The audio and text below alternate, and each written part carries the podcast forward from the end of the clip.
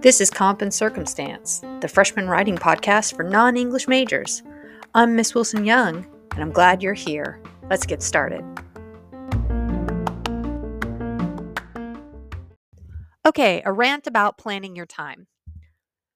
Writing an essay takes more than six hours.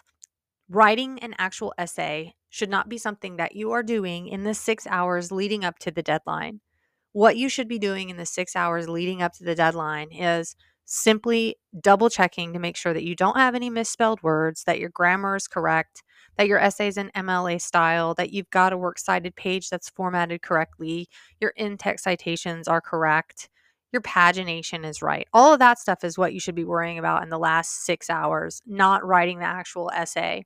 So I want you to get out a calendar either a physical one or maybe you're like me and you're a nerd and you have a planner, get out a planner, or simply get out your calendar on your phone.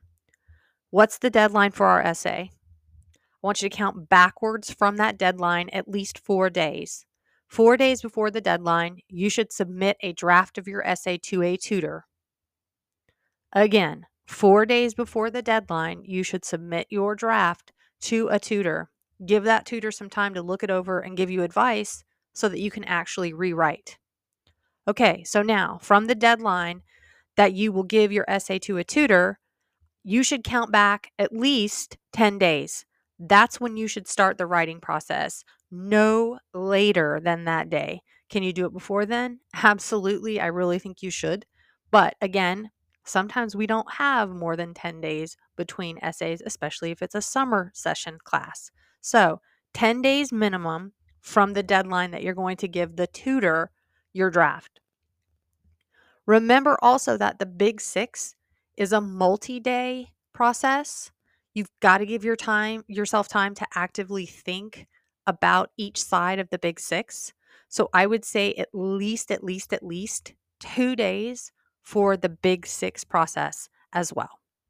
So count back again another two days and then that's the rest of the time that you have to spend on all of the steps of the writing process.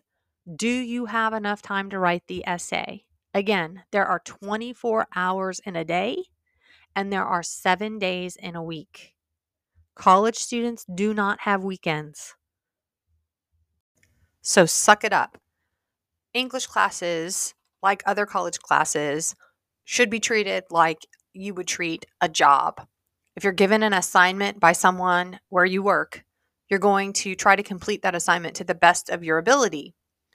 And you could say, well, Miss Wilson Young, you know, you're not paying me to write this essay. You are absolutely right. I am not paying you to write an essay, but you are paying yourself. What I mean by that is you are working toward a degree, a diploma, a certificate. You might even be working toward transferring to a bigger institution or getting a master's or a PhD in your field. Fine. Think of these essays as time spent paying yourself in order to prepare for your future.